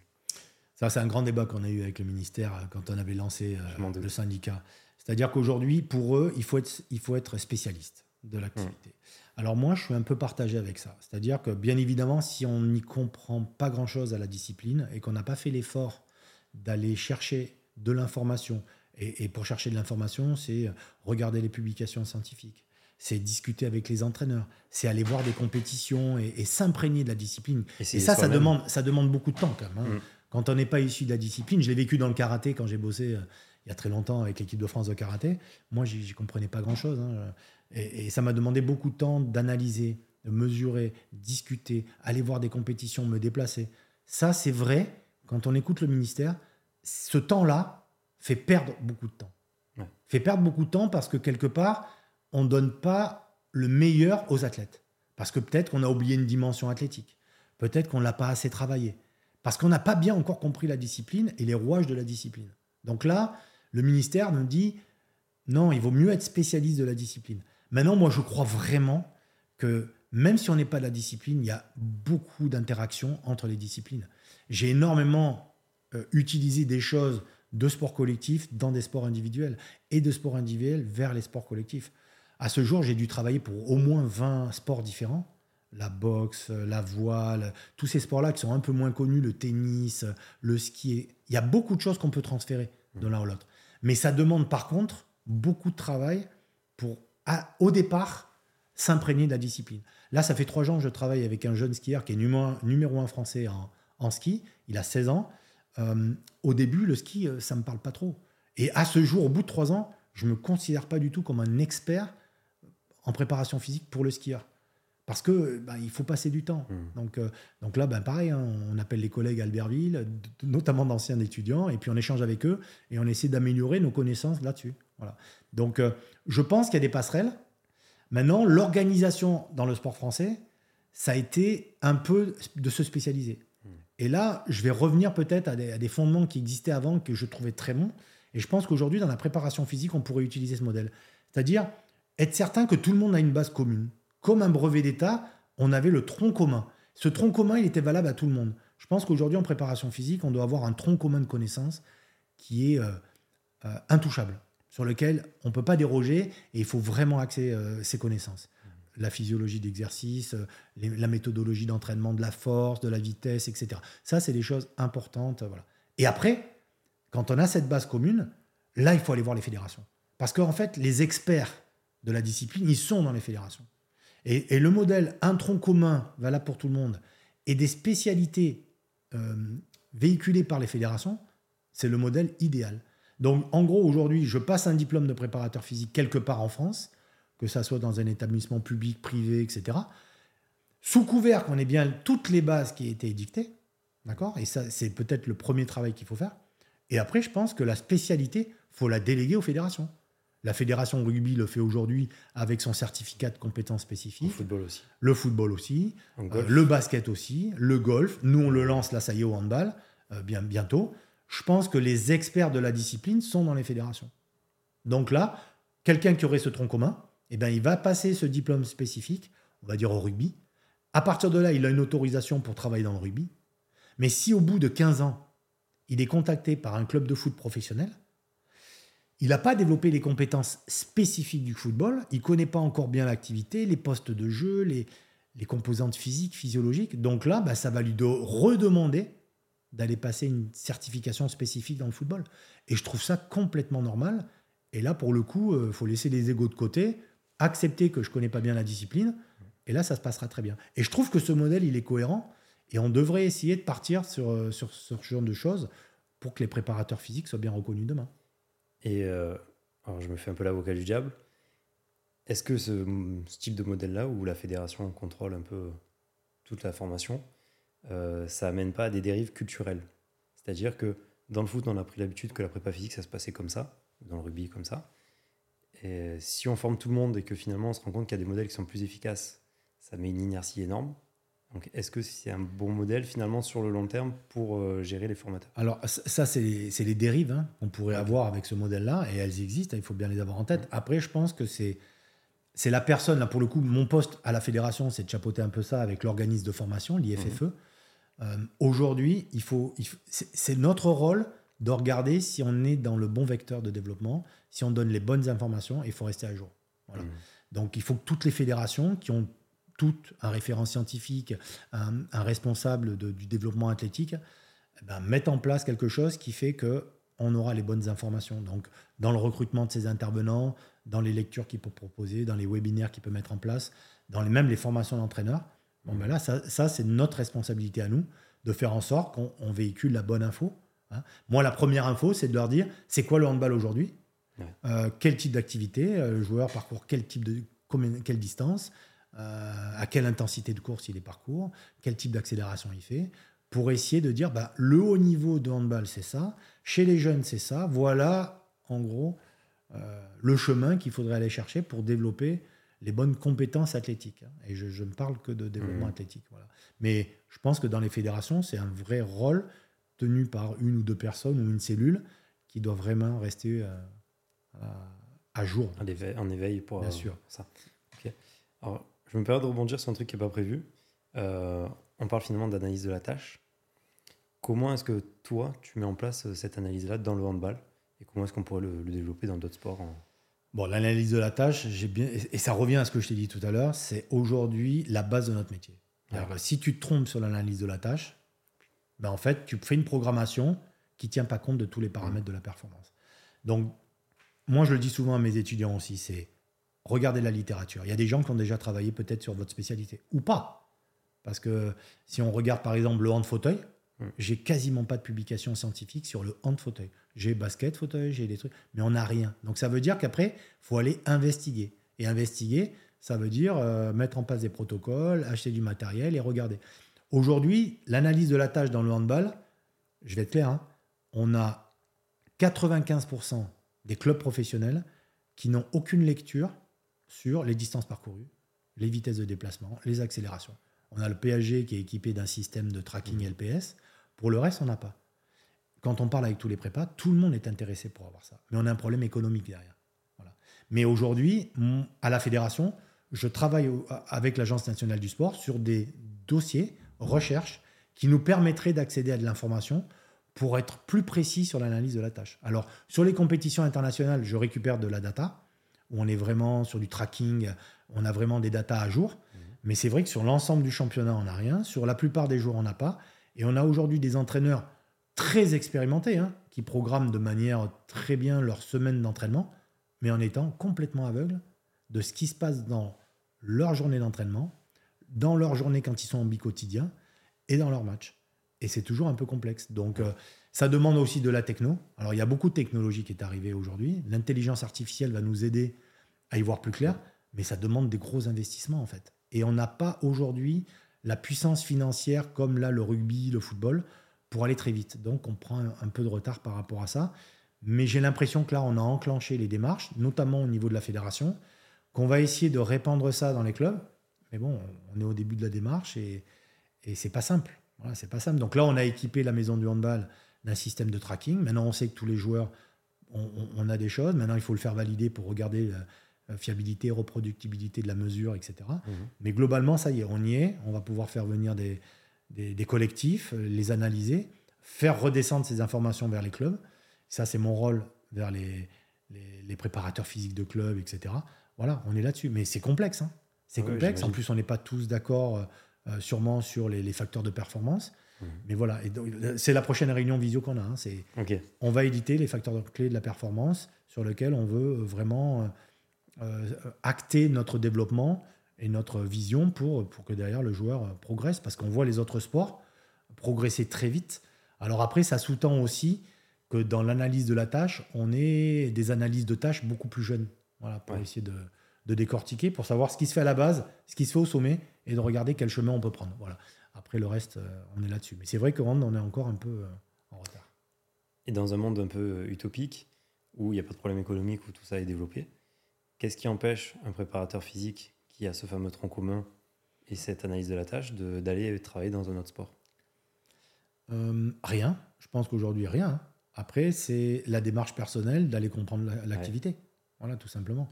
Je pense qu'aujourd'hui, si je vais travailler dans le basket en NBA, hein, ça serait un rêve fou de finir ma, ma carrière en NBA. Parce que, pourquoi la NBA Parce que c'est une usine euh, euh, technologique, sportive, etc. les États-Unis, j'aime bien en plus ce côté, voilà, on peut faire beaucoup de choses sans passer par souvent des, des freins un peu en France. Qui administratif. administratif un peu complet. mais, mais, globalement, rien n'empêche tout ça. Rien n'empêche euh, quelqu'un qui ait une bonne connaissance de base euh, et qui puisse aller travailler n'importe où. Voilà, et je pense qu'il faut le laisser en plus. Il faut laisser quelqu'un qui, qui viendrait d'une discipline avec de bonnes connaissances aller travailler dans le rugby. Mais maintenant, pour aller travailler dans le rugby, eh ben, il va falloir qu'il s'imprègne. Mm. Il s'imprègne de la discipline, de sa culture, de son environnement. Ça, ça met un peu de temps. Donc il faut juste euh, comprendre que quand on débarque dans une discipline, il faut déjà un petit peu prendre du recul et comprendre la culture du sport, son environnement, sa manière de fonctionner depuis des années, voire des décennies, et de se dire comment moi je peux m'inscrire dans un modèle qui leur donne une plus-value. Hein, c'est un, peu, ça. Bah, c'est vrai que le rugby, on a eu cette intelligence il y a quelques années maintenant, d'aller chercher des préparateurs physiques, par exemple dans le judo. Parce que bah, sport de combat, bah, un préparateur physique dans le judo, il va peut-être réussir à développer aussi certaines choses pour protéger les athlètes encore plus que ce qui, ce qui se faisait à l'époque. Et donc, ils ont réussi à étendre leur culture en s'appropriant celle des autres. Et je trouvais ça super intelligent. on l'a vu aussi avec des entraîneurs d'athlètes qui sont partis dans pas mal de sport co, etc. Mais je pense que vraiment toutes les disciplines peuvent s'apporter l'une l'autre. Et donc, il faut trouver des, des façons d'échanger pour croiser ces informations-là et qu'on puisse s'inspirer d'autres disciplines. Mais, je pense que la, clé, en fait, est, on, regarde le rugby. En rugby, il y a de la course. Donc c'est vrai que d'avoir un mec qui vient de l'athlétisme et qui apprenne à courir aux joueurs, ben, c'est super intéressant. Il y a du combat. Donc un prof de lutte, un prof de judo, quelqu'un qui vient là-dedans, qui, est habitué au combat, peut donner des tips qui soient des choses intéressantes. En fait, tout dépend de la discipline. Mmh. Et tout dépend de, ce qu'un joueur est capable de faire à un moment donné dans une compétition, dans un match. Quand on arrive à déterminer les besoins, ben, derrière, avec un peu d'argent, on arrive à identifier des gens compétents qui vont venir amener une plus-value. Voilà. Ça, c'est pour moi quelque chose de fondamental. Et c'est pour ça qu'au début, on a vu des athlètes arriver, parce qu'on était dans les sports courus, etc. etc. Donc euh, voilà, je, pense que l'intelligence aujourd'hui d'un staff, c'est de dire c'est quoi les besoins d'un joueur? Il court, euh, il va au sol, il fait du combat, il saute. Bah, comment je peux amener un expert et venir? Et c'est comme ça qu'il y, a des staffs qui se sont constitués euh, il y a des années en disant ben, on a le responsable de la course, du sprint, on a le responsable du combat, euh, voilà, et on a un mec qui chapeaute un peu tout ça, qui fait le lien avec le staff technique et, qui est spécialiste rugby et qui arrive en fait à mettre en, musique tout ça. Mmh. Parce qu'en fait, l'idée aujourd'hui, c'est pas juste qu'un mec soit court plus vite pour courir plus vite. C'est pas qu'un mec soit meilleur au combat pour être meilleur au combat. C'est dans son activité et arriver à la transférer dans son activité pour que quand il récupère un ballon, qu'il ait un débordement à faire et qu'il soit efficace. Hein. En athlétisme, le sprinter, à aucun moment il fait un débordement. Donc euh, il va courir dans l'axe. Ça, c'est bien. On va le rencontrer quelques fois quand le mec il prend son ballon et puis il part euh, trois carrels qui va partir à fond. Bon, ben là, ok, la technique de course est importante. Mais si au milieu, il doit mettre deux changements de direction, un raffut, ça va demander d'autres compétences. Et là, on va, on va vraiment rentrer dans la spécialité du sport. Et je pense qu'aujourd'hui, c'est vraiment le rôle de, de tout préparateur physique qui arrive quelque part, de bien s'acculturer en fait. On en a parlé un petit peu en off, mais comment est-ce qu'on reconnaît quelqu'un de compétent ou un expert? Ah, J'ai bien envie de dire qu'on ne le reconnaît pas. En fait, là aussi, je vais te donner une anecdote euh, que Michel Pradé m'avait donnée euh, au tout début. Il m'avait dit, quand je rentre dans une salle de muscu et que je vois un préparateur physique travailler, c'est au bout de cinq minutes, j'ai pas compris sur quelle discipline il travaille. C'est-à-dire, j'arrive pas à me dire que les, les athlètes qu'il y a devant moi, est-ce que c'est des handballeurs, des rugbymen, des basketteurs un cycliste, si j'arrive pas à comprendre ça au bout de cinq minutes, c'est qu'il lui manque quelque chose. Voilà.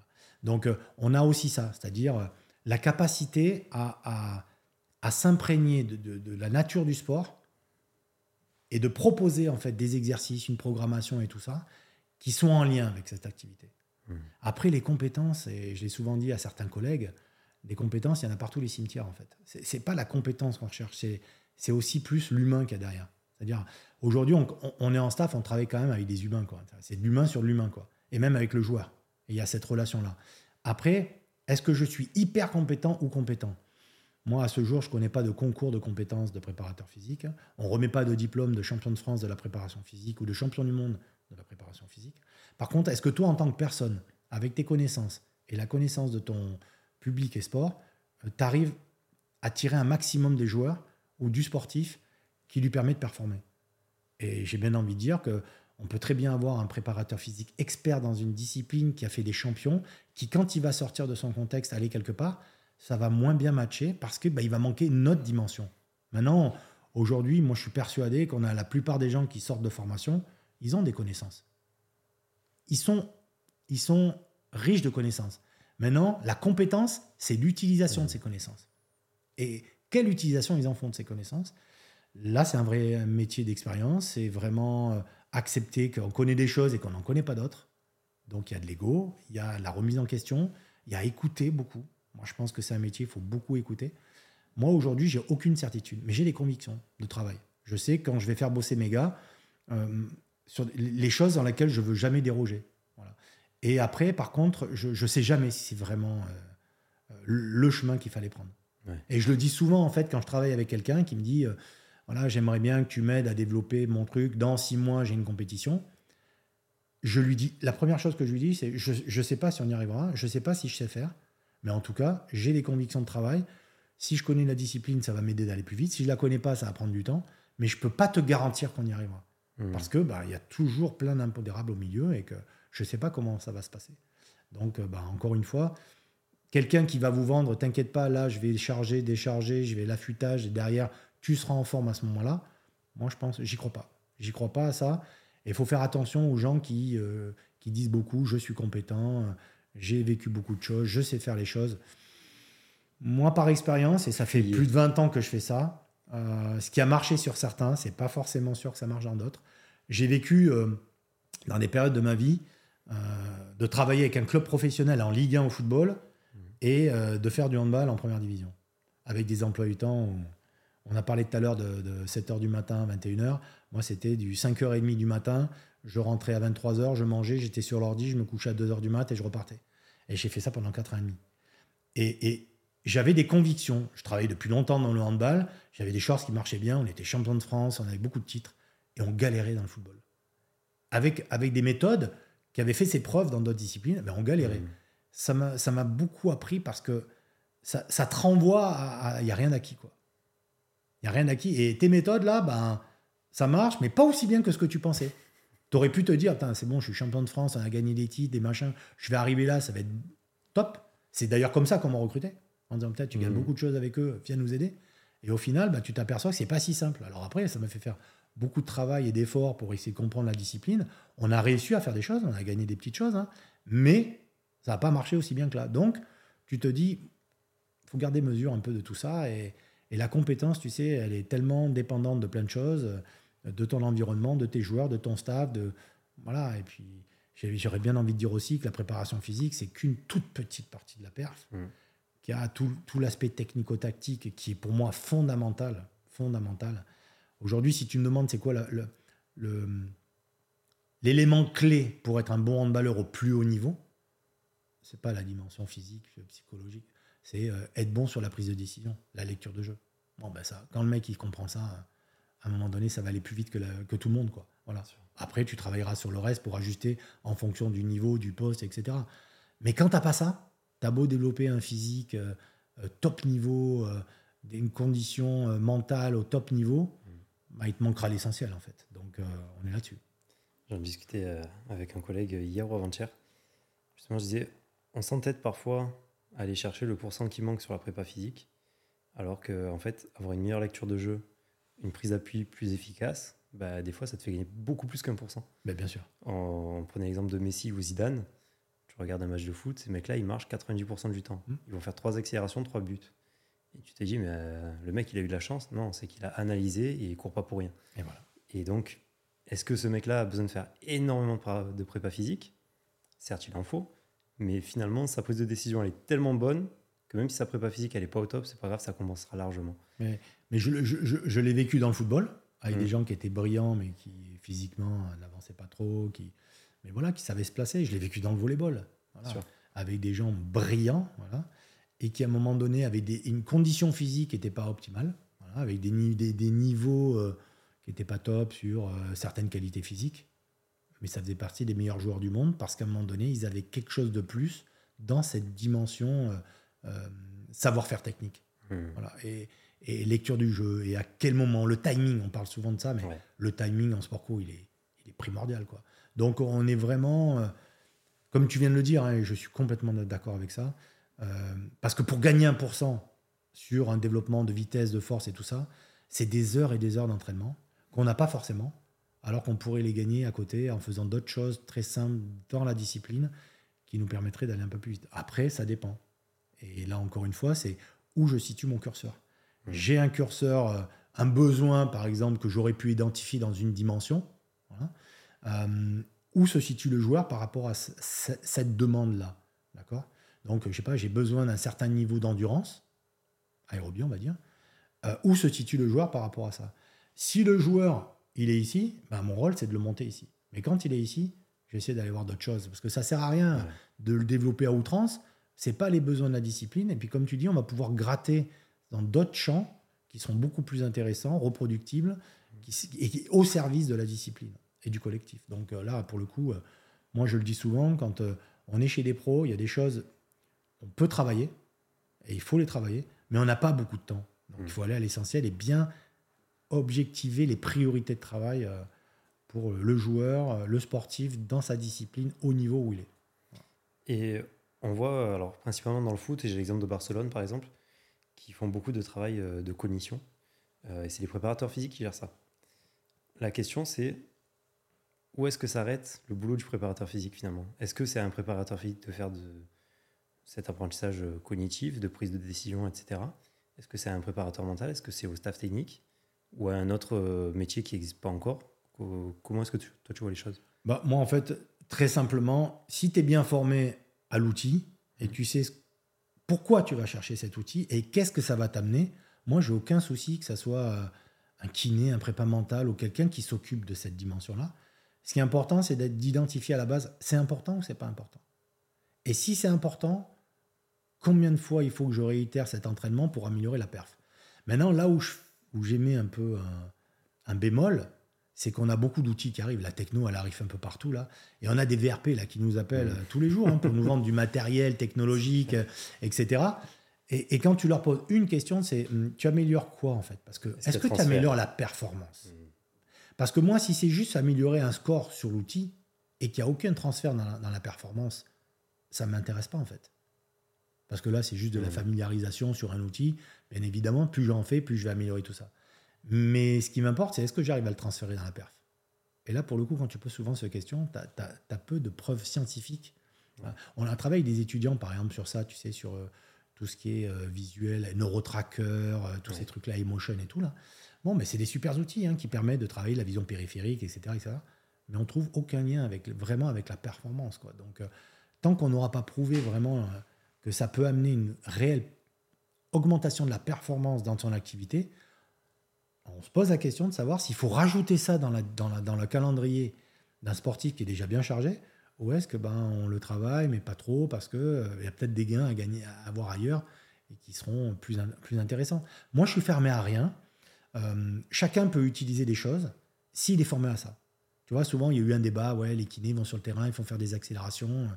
Ouais, mais s'il a fait une formation et que et qu'il est, qu'il est apte à donner des consignes pédagogiques de progression sur un athlète, tu vois, ou euh, place-toi comme ça, attention, euh, des remédiations importantes techniques, et- j'ai aucun problème en fait. Et c'est là où je dis aux préparateurs physiques, attention, si on se défend pas un peu, parce que nous on a a priori Mhm. suivi ce genre de formation-là, eh ben, on va se faire manger progressivement le, métier par, euh, par plein de gens. Mais moi, quelque part, je travaille énormément avec les staffs médicaux, euh, les kinés, etc. Mais à partir du moment où le mec il a une vraie plus-value parce qu'il a suivi une formation, qu'il a cette sensibilité-là, mais au contraire, autant en profiter. C'est clair. Autant en profiter, autant se répartir les tâches, euh, même discuter et échanger entre nous avant même d'intervenir sur le sportif. C'est très enrichissant. C'est pour ça que le travail en staff, il est, il est top. Euh, justement, les kinés ont réussi à se regrouper en ordre. Un ordre des préparateurs physiques, pas au goût du jour Bah si, c'est l'idée absolue. Moi, je ne sais pas aujourd'hui combien on est sur le territoire à faire de la préparation physique. Alors attention, il y a ça aussi. C'est qui fait de la préparation physique mmh. Si j'en fais deux heures par semaine comme ça dans une salle, est-ce que je suis vraiment un préparateur physique ou est-ce que je fais ça un petit peu à plein temps euh, Est-ce que je m'investis vraiment là-dedans et tout ça Voilà. Il faut peut-être faire ce distinguo-là aujourd'hui. Mais aujourd'hui, moi, j'estime à plus de 100 000 ou 120 000 personnes qui feraient de la préparation physique en France. Si on était regroupés sous la même bannière, bah, il y aurait peut-être un ordre des préparateurs physiques avec de vrais dispositifs de protection, un vrai statut social, une reconnaissance. Mais aujourd'hui, euh, c'est un peu. Euh, voilà, ça parle dans tous les sens. Donc, mmh. euh, moi, j'aimerais bien qu'on arrive à ça. Maintenant, qui s'occuperait de ça? Pourquoi? Ça mettrait ça permettrait de mettre en place des formations, du suivi, de la protection. C'est des discussions qu'on avait eues à l'époque, hein, 2014, ouais, SN2P, ANPPU. SN2P, NPPU, tout ça. Maintenant, on n'était on n'était pas trop d'accord à l'époque avec la NPPU parce qu'eux, ils ne voyaient que les universitaires là-dedans. Moi, j'y mettais un bémol en disant, mais vous savez, je connais des gens, ils n'ont pas de diplôme universitaire, mais ils sont très bons. Ils n'ont juste pas eu la chance de le faire. Vous avez eu la chance de le faire. Alors, ça ne veut pas dire que vous, vous n'êtes pas bon, mais ça veut dire peut-être qu'à côté de ça, il faut peut-être écouter d'autres personnes aussi. Et si on regroupe aujourd'hui tous les BP, les BE, les DE, euh, les DU et tous ceux qui ont des diplômes universitaires et qui sont vraiment dans la préparation physique, ben, j'ai envie de leur dire allez, venez, on se met sous la même bannière et puis on commence à œuvrer pour la préparation physique, pour ce, cette profession, pour qu'elle devienne un vrai métier. Parce que ben, ce n'est pas encore le cas. Il y a beaucoup de gens qui sont en auto-entreprise, il y a beaucoup de gens qui n'ont pas vraiment de statut, qui n'ont pas de CDD, alors je ne parle même pas des CDI. Et aujourd'hui, c'est précaire. C'est précaire. Et quand on voit le Covid, on se dit ben, qu'à un moment donné, tous ces gens-là, à un moment donné, il y a eu un stop, plus de rentrée d'argent, pas de couverture, etc. Si demain il y a un accident, si demain il y a une longue maladie, il n'y a aucune couverture. Et je pense qu'il est temps qu'on avance là-dessus. Euh, les collègues l'avaient fait il y a plus de 20 ans. Hein. Je parle d'Alexis Desjardins, Gilbert Gascou. Euh, tous ces gens-là euh, avaient œuvré en fait pour faire reconnaître la préparation physique comme un vrai métier c'était tombé un peu en désuétude. On a essayé de relancer ça à, la sortie avec la NPPU, mais en, faisant le SN2P avec des collègues, en disant bah, on n'a rien contre vous, mais il faut qu'on pense aussi aux autres. Après, voilà, est-ce qu'il n'y a pas de l'ego, des guéguerres et tout ça? Il y a des gens qui l'ont mal pris, mais, mais je pense qu'aujourd'hui, il faut protéger tout le monde. Il ne faut pas juste être là en disant nous, les universitaires, on est meilleurs que les autres. Moi, je suis persuadé aujourd'hui qu'un très bon kiné qui a fait une très bonne formation de prépa physique, mais il peut apporter beaucoup de choses, quoi. Qu'est-ce qui va lui manquer peut-être? De l'expérience? On a tous commencé en bas de l'échelle. Et là, il faut prendre l'échelle et puis monter progressivement et puis se faire son expérience. Quoi. Et est-ce que cette expérience, je me la fais dans le domaine de la préparation physique en général? Est-ce que je la fais sur le côté, euh, je suis responsable du développement musculaire ou de la vitesse? Et puis un jour, je passe responsable data parce que je me suis formé au data. C'est tellement... Aujourd'hui, je pense qu'il y a plusieurs métiers en plus. Donc, euh, laissons la porte ouverte, essayons de s'enrichir et, surtout de se regrouper. ça, ça serait top. Un ordre, j'en rêve. Hein. On lance un appel On lance un appel. Hein. Donc, euh, tous, les, tous les préparateurs physiques qui nous écoutent, euh, n'hésitez pas à nous envoyer un message. Soit un mail, soit un message sur les réseaux sociaux et on va essayer de, monter quelque chose. Avec, plaisir. On va essayer de bosser là-dessus. Euh, alors, je sais que le temps était un peu serré, on va passer plus ou moins aux questions de la fin. quel est ton plus gros échec en tant qu'entraîneur? Mon Ce que plus... tu considères, toi, comme ton plus gros échec? Mon plus gros échec euh, ah, C'est ma première vraie expérience. Moi, j'ai commencé la prépa il y a, il y a, un peu, il y a 23 ans. Bientôt 24 ans. Et euh, j'ai commencé avec un tennisman ok, qui était jeune, qui avançait, qui était top. Et en 2004, j'intègre euh, l'équipe de France de karaté. Et on part au Mexique faire les championnats du monde. Donc l'équipe n'était pas n'était plus champion du monde. Donc, euh, ils me font venir avec un collègue, on bossait à deux là pour, euh, pour essayer de, faire en sorte que cette équipe de France de karaté redevienne champion du monde. Elle redevient champion du monde sur ce championnat du monde là. Et on avait, je pense, à l'époque le plus grand karatéka du monde qui s'appelait Sedina Baldé, qui était ce que tout le monde disait, le grand karatéka qui, gagnait tous ses combats.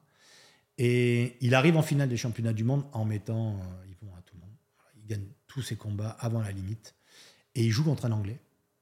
Et euh, il y a 1-1 au bout du temps réglementaire. Et c'est Golden Score. Et Sedina devait être champion du monde. Et là, ils font une attaque commune avec l'anglais. Pas de caméra, pas de capteur. On serait au taekwondo, on serait en escrime. Ok, bah, la technologie nous montre que. Et là, les deux frappent en même temps au corps. Et les arbitres se regardent en disant c'est qui? Et là, tu as trois arbitres, drapeau blanc, euh, bleu, rouge, en disant bah, soit c'est Dina, soit l'autre, soit l'autre, machin. Et ben deux contre un, c'est l'anglais qui devient champion du monde. Et Sedina, aujourd'hui, n'a jamais été champion du monde individuel, alors que ça a été le plus grand karatéka qui ait eu, je pense, en France. Et pour moi, ça, je l'ai pris comme un échec. C'est-à-dire qu'en gros, je me suis dit, putain, Sedina, avec ce qu'on lui a fait, il aurait dû être champion du monde. Euh, il méritait d'être champion du monde. Est-ce que c'est pas de ma faute? Est-ce que ce jour-là, tu vois, on sait que le haut niveau, ça se joue à rien?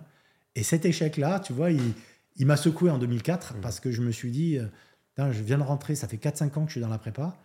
Et ce mec-là aurait dû être champion du monde. Ce qui m'a un peu réconforté, c'est que dans le déplacement retour, il me parlait en me disant écoute, euh, ce que j'ai vécu là avec toi, euh, parce qu'au début, c'est un mec qui était très fermé à la prépa. Il m'a dit j'ai adoré, c'est pas de ta faute. Mais il était très marqué par cette défaite en finale. Et, et le truc, c'est que trois semaines après, on refait un combat amical tous les champions du monde français contre tous les autres champions du monde. C'est un truc à Coubertin qui s'est passé, la fédération organise à chaque fois après les championnats du monde. Et donc, il recombat contre cet Anglais, rematch, en fin d'après-midi. Il a duré 25 secondes le combat. Sedina a gagné au bout de 25 secondes. Cet Anglais qui était quasiment inconnu, euh, qui gagne les championnats du monde, alors que finalement l'autre était bien meilleur. Ça, ça m'avait un peu marqué parce que j'étais frustré en fait pour lui. Voir sa déception, j'étais, c'était, quelque chose euh, qui était, qui était dur. Après, j'ai n'ai pas toujours eu des, des, des, de la réussite. J'ai gagné des titres avec des gens, tu vois. Mais ce que j'en retiens, en fait, c'est surtout l'aventure humaine qu'il y a eu derrière. Et je pense qu'on on, on, vit avec des sportifs, on vit avec des groupes. Je suis pas là, quand j'arrive dans un groupe, bien sûr qu'on on, me fait venir pour, pour, être plus performant, pour essayer d'aider, en fait, euh, le staff et les joueurs à avoir quelque chose en bout. Ça peut être un titre, ça peut être euh, une médaille, etc. Mais au final, il y a une aventure humaine. Moi, je, retiens que des bonnes aventures humaines, au final. Il y a encore des sportifs avec qui euh, on est en contact aujourd'hui, tu vois. On s'appelle euh, des staffs qui sont devenus amis. Aujourd'hui, il y a ça aussi. Alors, on n'est pas là pour faire du copinage, et, parce que quand on est concentré sur un objectif, on essaie d'y aller. J'ai eu la chance de gagner des titres de champion du monde, de champion d'Europe, de, de champion olympique. Là, j'ai un étudiant qui avait essayé de regarder, il m'a dit Putain, mais vous avez gagné plus de 70 médailles dans le sport depuis que vous faites ça et tout ça. J'ai dit Ouais, mais je suis pas attaché à ça. En fait. J'en ai quelques-unes à la maison, tu vois. J'ai même des sportifs qui m'ont donné des médailles. Tu vois, en gros, je l'ai gagné, c'est grâce à toi, tiens, je te la donne. J'ai des, des, médailles de championnat du monde, euh, notamment dans le karaté et d'autres, où on m'a donné une médaille qui appartenait à un sportif, tu vois. Donc ça me touche, tu vois, c'est des choses qui sont importantes. Donc on est là pour le sportif, on est là pour, pour favoriser son épanouissement et faire en sorte que ben il atteigne son objectif.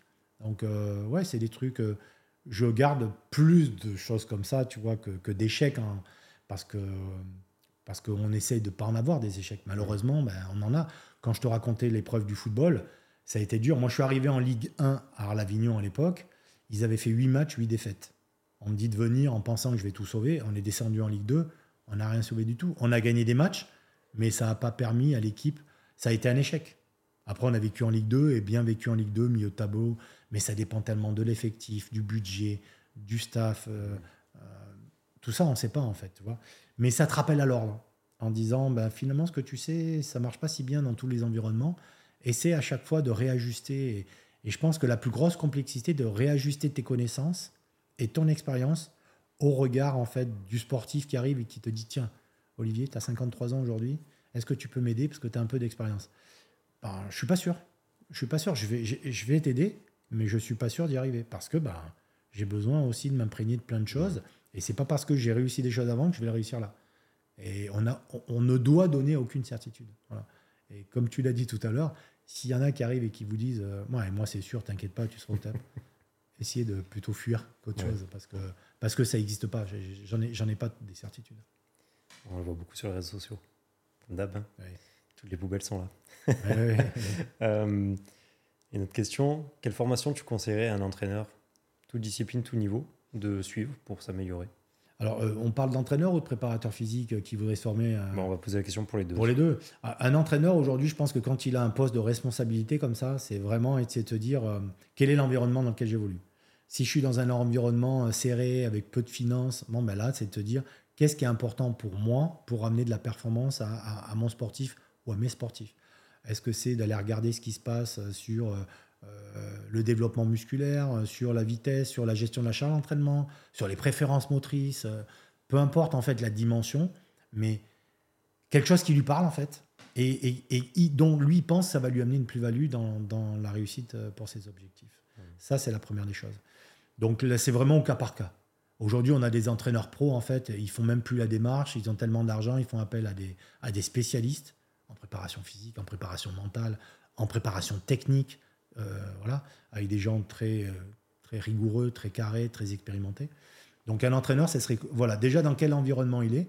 Soit il fait appel à des gens expérimentés, soit il fait appel à, à des formations. Et là, il faut qu'il regarde un petit peu ce qui traîne. Alors, on a dit, hein, on trouve de tout maintenant dans des, dans des formations.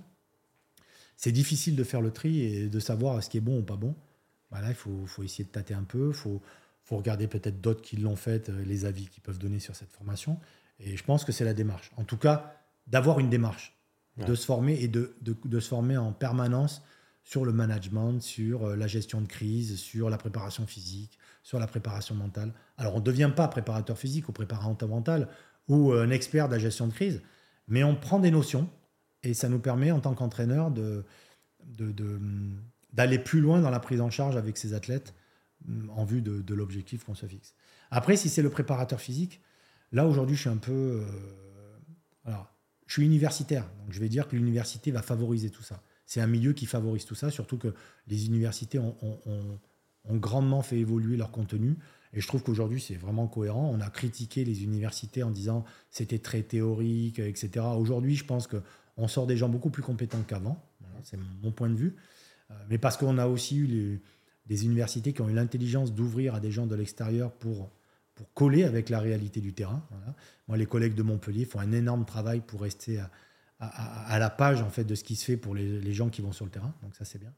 Après, c'est complexe hein, parce que ça dépend aussi de qui tu es, d'où tu viens, qu'est-ce que tu as, qu'est-ce que tu as fait, qui, fait en sorte que, tu avances. Mais, mais j'ai bien envie de dire que hum, l'université te, forge euh, une manière de travailler, une capacité d'analyse, de réflexion qui est intéressante. Après, tu m'enlèveras pas quand même que hum, le stage faire un stage dans un haut niveau d'expertise te donne accès à des choses que tu trouveras jamais ailleurs. Voilà. Euh, tu peux très bien avoir un diplôme de base. Il suffit que tu rentres dans une structure très carrée, très professionnelle. On prend un club pro, on prend une, fédération qui est très, euh, très en place sur ses méthodes. Ben là, tu vas apprendre très très vite beaucoup de choses. Voilà. Alors après, le problème, c'est qu'on va avoir tendance avec ces gens-là à avoir rapidement des clés ça veut dire rapidement, je vais trouver comment travailler, à quel moment, parce que j'ai vu comment ils ont fonctionné les autres quand je suis arrivé en stage. Le problème, c'est qu'on n'aura pas forcément les fondements de base. Ça veut dire qu'on aura des gens qui vont pouvoir faire des choses, mais qui ne savent pas forcément bien t'expliquer pourquoi ils les font, à quel moment, pour qui. Euh, voilà. Donc, tu vois, c'est un peu complexe. C'est-à-dire qu'aujourd'hui, moi, je le vois, hein, j'ai des étudiants euh, qui sortent de là et ils ont peu d'expérience. Ben, ils tâtonnent un peu sur les prises de décision et tout ça. Et puis à côté de ça, on a d'autres gens qui ont fait beaucoup de stages. Eux, ça va vite sur les décisions. Par contre, si on les met en face et qu'on leur demande d'expliquer, ben, notre étudiant va vraiment expliquer les choses, l'autre va avoir du mal. Ou en tout cas plus de mal, sans, critiquer personne. Donc on a vraiment ces deux versants. Et, et, je pense qu'aujourd'hui, pour sortir un bon entraîneur ou un bon prépa, il faut qu'ils vivent les deux dans les meilleures conditions. C'est-à-dire un endroit qui t'apprenne vraiment les bases de manière rigoureuse, parce qu'il en faut hein, pour expliquer les choses. Et à côté de ça, avoir un stage très très carré, avec des gens compétents, un, maître de stage ou un tuteur qui soit présent, qui explique les choses. Si on a les deux, là on sort automatiquement quelqu'un qui, qui, va être très réactif, euh, très pertinent. Voilà. Et souvent, bah, c'est complexe, parce qu'on peut avoir de très bonnes bases, et puis faire des stages moyens où il n'y a pas beaucoup de choses, parce que l'environnement ne le permet pas, un tuteur pas souvent présent eh ben, on sent que cette personne prend un peu de retard dans son évolution et dans la prise en charge. Si on a les deux, ça fait vraiment quelqu'un qui est, qui est très vite opérationnel. Super. Est-ce que tu as des livres à conseiller? Oh, J'en ai beaucoup. Hein. ça, ça, dépend, ça dépend vraiment en fait quel champ. Moi, j'aurais tendance à vous dire en fait de revenir un petit peu dans les années 80, euh, 90, d'aller chercher des auteurs qui ont beaucoup écrit dans les années 80, 90, 2000, qui sont peut-être moins connus. Hein. je parle de l'entraînement efficace de chez Puff, mmh. de Verkochanski, ou les trucs comme ça qui nous apprennent beaucoup de choses. Euh, Michel hein, Pradé, qui avait sorti son bouquin en 96, sont des bouquins un peu de référence de l'époque, qui restent d'actualité avec des vraies choses dedans. Maintenant, ça a évolué. Aujourd'hui, on va pas parler des datas, etc., mais de la charge d'entraînement. Donc aujourd'hui, ça serait plus d'avoir une lecture plus spécifique. Euh, après, je sais qu'il existe des livres qui, regroupent un peu tout ça et qui font un peu euh, office de référence aujourd'hui, qui sont un bon moyen, je pense, de faire d'avoir une première approche. Hein. Euh, moi, j'écris chez Amphora aujourd'hui. J'ai eu des demandes d'autres éditeurs. Aujourd'hui, il faut essayer de se diversifier. Moi, je n'ai pas envie de donner un ou deux bouquins, mais de dire, ben, si tu, vraiment tu t'intéresses à la physiologie de l'exercice, il y a des choses quand même intéressantes euh, avec des choses de base qui ont été écrites il y a des années. Maintenant, il faut le remettre au goût du jour avec les données actualisées. Donc, il y a des choses qui sont faites là-dessus. Donc, voilà, plutôt un bouquin globalisé au début qui permettrait d'avoir une approche euh, vraiment très, très vaste de, de, ce que ça demande comme besoin. Et après, d'aller vraiment se spécialiser dans, dans des champs, euh, dans des domaines importants. Voilà. Donc, euh, des bouquins plus vraiment sur la muscu, le travail musculaire, le recrutement, tout ça. Et puis, si c'est le côté énergétique, et eh bien, aller chercher vraiment des, des, des, livres là-dedans. Après, il y a les publications scientifiques qui, pour moi, aujourd'hui, sont indispensables dans, le, dans ce métier-là si on ne lit pas l'anglais et qu'on n'est pas à jour de la littérature, en tout cas dans des champs euh, dans lesquels on, doit travailler, là on prend un train de retard. Donc là, ben là ça demande juste d'avoir des moteurs de recherche, euh, d'y passer un peu de temps, de lire. C'est de l'anglais, donc c'est pas toujours accessible. On parlait d'accessibilité. Mais il faut faire cette démarche en fait. Donc c'est aujourd'hui, avec, je te coupe, mais avec les traducteurs en ligne, ça devient très facile de, bien sûr, De, traduire euh, des études. Bien sûr. Non, mais dans une bonne qualité de français. Quoi. Bien sûr, tout à fait. Non, non, mais ça, ça marche très bien. Après, le truc, c'est avoir le temps de le faire. Exactement. Savoir le temps. Donc là aussi, quand on, est dans un, quand, quand, on est dans un club professionnel et qu'à 6h30, on est au club et qu'on en part à 18-19h, on rentre en famille, on n'a mm. pas envie de réouvrir leur vie pendant deux heures. Donc ça demande quand même de prendre du temps euh, pour y aller. Maintenant, on aimerait le plus le faire que ça. Donc euh, voilà, il faut, faut, arriver à trouver en fait en fonction de, de, de du, de la mission qu'on va avoir. Mm. Là, j'ai un peu plus de temps aujourd'hui que ce que j'en avais quand, quand j'étais en club pro où j'étais à fond. Parler d'emploi de temps tout à l'heure, donc euh, voilà. Mais, c'est vraiment dépendant du moment. Et puis après, bah, on peut prendre des étudiants qui font ce travail-là, on peut prendre d'autres choses, mais en tout cas, trouver matière à, à rester à jour. Avant-dernière question, quel est ton secret d'entraîneur? Ah, Mon secret d'entraîneur je te dis tout à l'heure, j'ai des, des, convictions fortes, tu vois, sur, sur le travail. Je vais te donner un exemple. Je crois beaucoup au travail de la force. Je sais que tu as eu euh, Sébastien qui était venu euh, récemment. Euh, et j'ai bien aimé ce qu'il a dit, tu vois. C'est aujourd'hui, je pense que si on n'a pas de force, on a du mal à exploiter les choses. Voilà. Alors après, il y a des disciplines où c'est moins prégnant, mais dans, dans les disciplines où j'ai pu travailler, si tu arrives à avoir des niveaux de force importants, tu arrives quand même à maintenir des choses, tu vois. Donc je crois beaucoup à, à, à ça. Maintenant, attention, il y a force et force. Il y a, euh, j'ai besoin de travailler de la force, mais il faut que ça soit transférable. Mmh. C'est-à-dire aujourd'hui faire de la force, faire 220 au squat, mais que ça ne me permette pas d'aller plus vite, que ça ne me permette pas d'accélérer mieux euh, dans une activité, ça a peu d'intérêt. Donc notre rôle, c'est de se dire euh, où, où c'est que je mets mes, mes indicateurs. Mon secret, c'est de dire quand même, le travail à haute intensité et la force, c'est quand même deux choses importantes. On le voit aujourd'hui. Moi, je, quand on récupère les datas, on voit que la haute intensité, euh, ça monte d'un cran en fait. Mmh. Euh, on parcourt plus de distance à haute intensité. Le rugby a fait ce constat il y a, quelques années. Euh, voilà, donc on, avance, on avance, on avance là-dessus. Donc je crois, je crois qu'aujourd'hui, il faut faire vivre des choses au moins égales, c'est le minimum, voire plus, aux joueurs, aux sportifs, pour que quand il arrive sur sa compétition, en fait, ben, en fait, ils soient plus surpris. Moi, aujourd'hui, ce qui pourrait me déranger, et, et, c'est pas du tout l'approche que j'ai, c'est de se dire, euh, alors sous couvert de je protège le joueur ou, d'autres choses, je lui fasse pas vivre en fait les, intensités dont il aurait besoin pour sa compète. Et, et j'ai vécu des entraîneurs, moi en tant que sportif, qui nous faisaient vivre des choses bien au-delà de ce qu'on vivait en match. Et, et ça m'a toujours permis de rencontrer, d'arriver au match en disant Ah, mais en fait, c'est presque plus facile que la semaine mmh. d'entraînement que j'ai eue. Et la clé, elle est là. Maintenant, ça, ça demande aussi euh, de prendre beaucoup de risques. Et on le voit là dans le rugby. Hein. Il y a eu des blessés et tout ça. Et Thibaut Giroud, quand il nous dit il y en aura d'autres, ben, il connaît le milieu en fait. Il sait qu'à un moment donné, si on veut vraiment développer, eh ben, euh, il faut aller aux limites. Moi, je pense qu'en restant en confort, là, en disant j'ai pas de blessés, tout va bien, on n'arrive à pas grand chose. en tout cas, c'est ma conviction forte. C'est que je pousse les joueurs à aller là et des fois, ben, ça glisse. Ça glisse et ça, casse, tu vois. Quel est le risque? Je pense qu'en tout cas, on n'aborde pas euh, un club professionnel comme une équipe nationale euh, sur la même euh, ligne par rapport à ça. Parce que si en club, tu casses la moitié de l'effectif, c'est compliqué. Si moi, en équipe nationale, je casse la moitié de l'effectif, je vais me faire tirer les oreilles. Mais j'ai tout un tas de joueurs derrière que je peux aller appeler et, venir pallier. Alors, on va sûrement baisser en qualité, parce que voilà. Mais quelque part, c'est peut-être un peu moins grave. Donc, l'approche, elle est complètement différente mais voilà, des convictions fortes sur le travail à haute intensité, avoir des niveaux de force. Je me bats aujourd'hui, tu vois, euh, dans les, dans les structures jeunes pour dire, mais n'ayez pas peur de faire de la force. N'ayez pas peur. Maintenant, c'est comment on l'a fait. Là, il faut vraiment s'entendre mmh. sur les méthodes, sur les techniques, sur les mouvements. Qu'est-ce qui est transférable ou pas À quel âge on le fait ou pas Là, on, bosse beaucoup avec Sébastien Rattel par rapport à ça. On, a, vraiment initié une impulsion sur ça dans les structures fédérales pour dire allez, on y va, voilà ce qu'on peut faire. On en est par rapport à, son pic pubertaire et leur donner un peu des indicateurs euh, fiables, en tout cas, nous on pense fiables pour commencer à travailler. Donc voilà, le secret c'est le travail. Je pense que ce qui est important c'est travailler. Et là je rejoins Stéphane Morin. Mmh. Euh, je suis persuadé qu'il y a des endroits où on ne travaille pas assez. C'est un, peu trop, un peu trop confort. Euh, maintenant, ça dépend des environnements, ça dépend de la culture mais je suis persuadé qu'il faut, qu'il faut plus travailler. Moi, je, je, crois beaucoup au travail, ça c'est sûr. Tu as déjà un peu répondu. Quel conseil tu donnerais à un entraîneur qui nous écoute aujourd'hui Ou un préparateur physique?